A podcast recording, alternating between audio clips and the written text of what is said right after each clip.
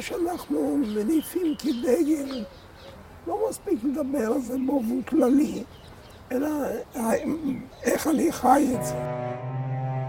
תורת חיים דבריו בחיל וברוח, הלימוד היומי. לימוד מתוך ספרו של הרב חיים דרוקמן לצד, בנושא מלחמה, צבא וביטחון. צפו עיניו, הנני ללכת בכל דרכיו.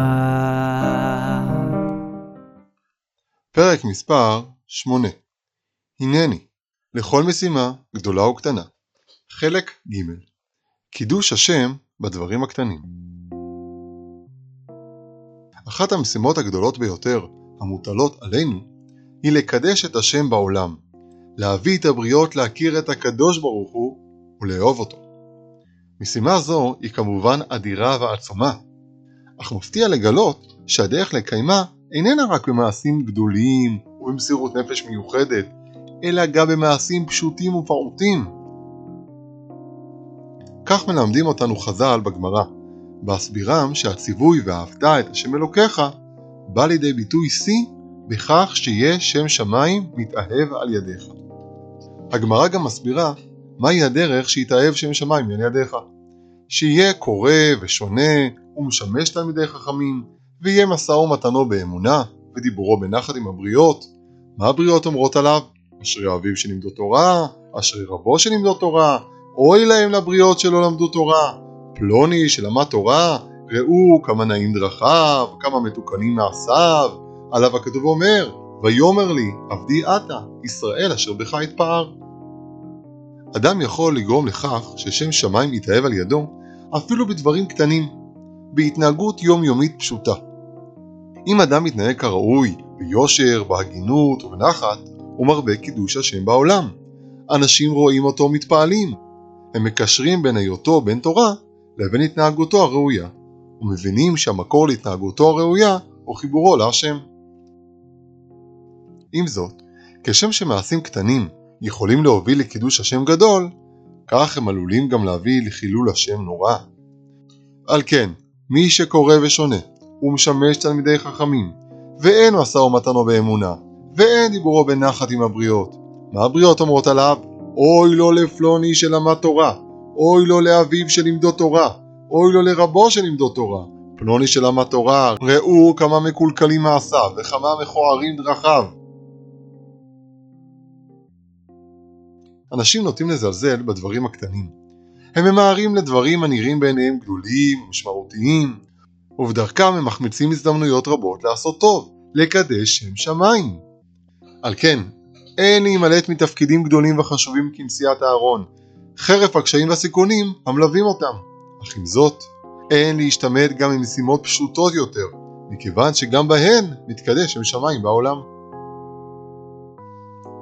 הנני, בשירות הצבאי.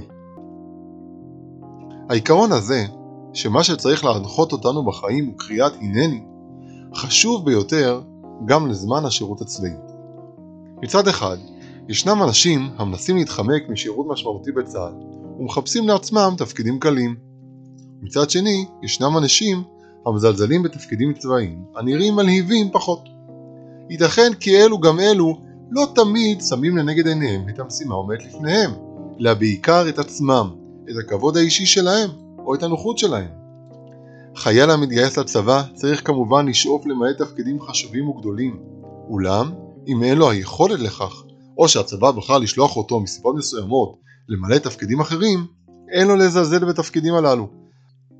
הצבא זקוק גם ללוחמים ביחידות השדה וביחידות המובחרות, וגם לחיילים עורפיים ותומכי לחימה. אי אפשר לזה בלי זה.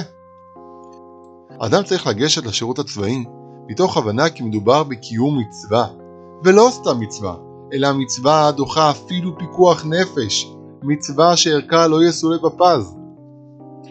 הגישה צריכה להיות איך אני יכול להועיל בדרך הטובה ביותר למאמץ המלחמתי, לקיום המצווה. לא לחשוב על עצמי, אלא על הכלל. דוגמה לגישה זו אפשר לראות אצל דוד המלך.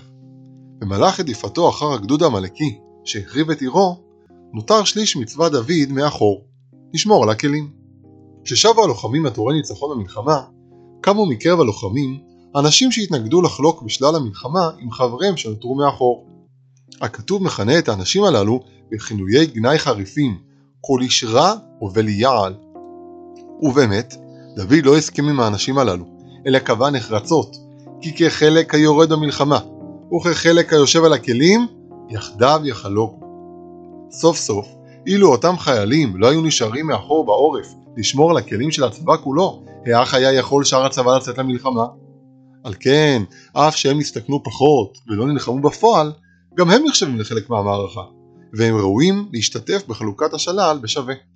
הכתוב מציין כי קביעתו של דוד נעשתה לחוק ומשפט לישראל עד היום הזה.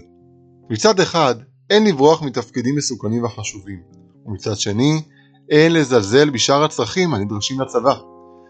השיקול שצריך להנחות את האדם הוא איפה הוא יוכל להועיל ביותר לכלל, מה התפקיד שהוא יוכל לעשות בצורה הטובה ביותר, ואת התפקיד הזה עליו למלא כמובן בדרך הטובה ביותר, כפי כוחו ויכולותיו. הנני לדבר הנעלה ביותר, הנני לדבר הקשה ביותר, הנני לכל מה שאתה מצווה אותי, הנני!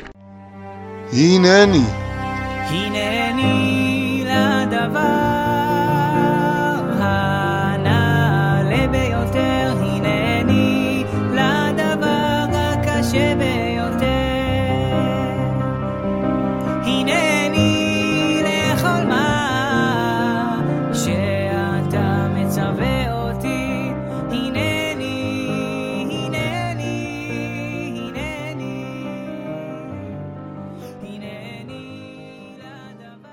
הפרקים המוקלטים מופצים בקבוצות הוואטסאפ של הלימוד היומי, ומועלים לספוטיפיי ולשאר יישומוני ההסכתים פודקאסטים. רוצים להתעדכן כשעולה פרק חדש? לחצו על מעקב, או הצטרפו לאחת הקבוצות שלנו דרך הקישור המצורף. יום טוב ובשורות טובות לכל עם ישראל.